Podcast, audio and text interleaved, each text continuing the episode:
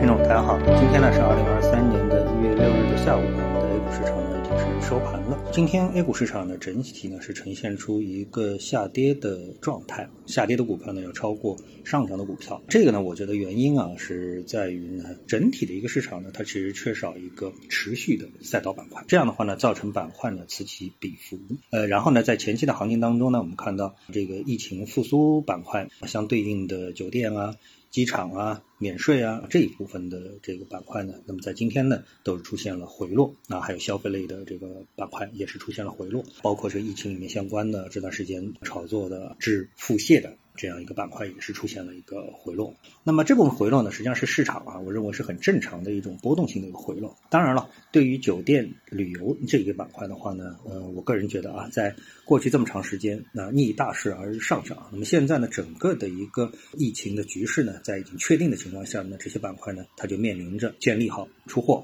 兑现利润的这么的一个状况，所以他们的后期呢，实际上我并不是很看好，即使上涨空间也是非常的有限。所以在这么一个大的一个背景下面呢，呃，由于缺乏赛道板块的一个领涨，所以大盘呢，它的一个上涨呢就不会非常的一帆风顺啊，时时呢会出现一些调整。那么另外呢，我们看到今天呢，在港股这个恒生科技股指数呢，也是出现了明显的回落，这个回落呢，也是对 A 股市场当中的像。呃，创业板啊，像这种相关的科技股板块呢，也会出现一个压力。所以呢，像今天教育板块啊，像这个互联网板块呢，也是调整幅度呢是靠前。所以呢，这个整个的市场呢，可以说呢是。联动的，当然这个联动的背景呢，我还可以说一下呢，是在隔夜这个美股。那隔夜美股呢，由于受到了小非农数据的这么的一个影响，因为这个数据非常好，不就业市场还是依然非常的旺盛，所以呢，大家呢担心推理出这个美联储会继续保持他们很强硬的。货币紧缩的啊，这个这样的一个政策，那么从而呢给美股市场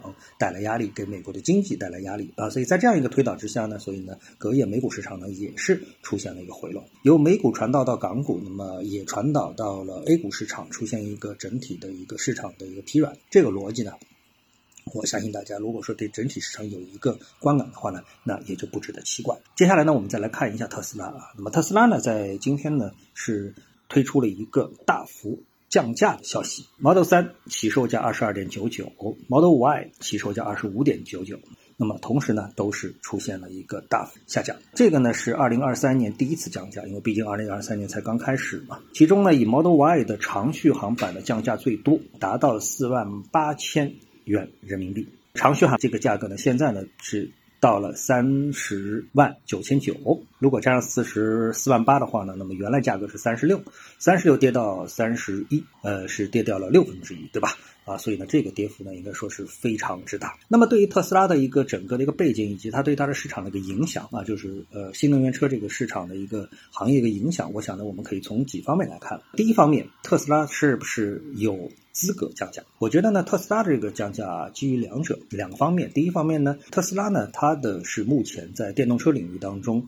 几乎是唯一一家。那么还有一家就是比亚迪，就这么两家，大部分的这个利润啊都是特斯拉在挣。就整个的一个电动车领域当中的一个利润啊，都是特斯拉在挣啊。特斯拉一辆车。呃大概差不多能挣接近一万美元，所以呢，它降掉个四万八，其实它还是有利润的，只不过进一步的逼近了它的这个成本。但是呢，像这种嗯美股的上市公司呢，他们有能力会把他们的这个利润，就是他们的成本，向它的上游的供应链呢进行一定程度的转移。所以说，它虽然降了四万八，但这是四万八的一个损失不会特斯拉自己一个公司来承担，这是第一。第二，它降价的目的是什么？目的当然是打压它的竞争对手啊，因为我们看从最近的一个数据。来看的话呢，中国国内的这些呃新能源车的销售数据都是非常的好，非常的好。那么他们每多卖一辆，就意味着特斯拉少卖一辆啊。所以在同价格水平上面啊，因为特斯拉现在就不停的打价格战嘛，在这个同价格水平上面，只有降价才能沉重的打击它在中国的这个竞争对手。这一点呢，从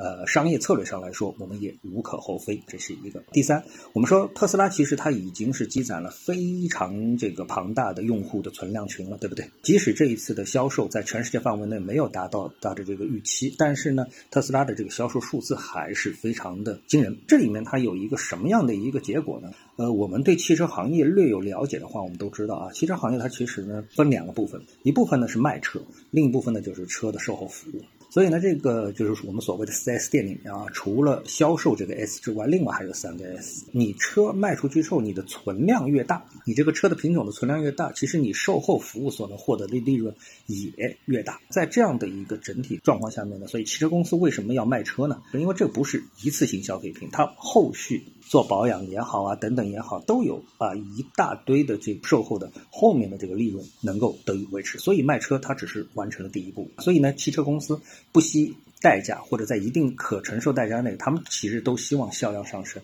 并不是一次性的去这个获取卖车的利润，而是看好后面服务所能带来的这样一个利润。只要能多卖车，这个策略呢一定是能够实施的。我们以此呢，并不能绝对的去小看啊，我们说这个特斯拉到底会承受多大的损失，而是要看它后面那个长线。从国际舆论的一个就是国际资本市场的一个舆论的角度来说的话，那当然不乏看。跌特斯拉的这种舆论，但是呢，呃，坚持看好特斯拉的人也是大有人，所以呢，我们不能从这个消息当中啊看到什么太多的利空消息。相反，我们应该说感受到一定的压力，就是我们国内的新能源车会面临什么样的压力？如果说我们的新能源车在原来就不赚钱的情况下面。虽然大卖，但是呢，同时成本又不能去转移到像上游的电池啊等等啊这样的一个领域的话，那最终整个的行业的一个处境其实还是会越来越艰难。特别是面临特斯拉这样一个巨头不断的从高端开始压制、压榨它的一个价格的话，那么就一定会出现这样的一个情况。好，那么今天呢，我们就跟大家呢就交流这样的一些观点。从长远来看，我们继续看好我们的 A 股市场，这个基本原则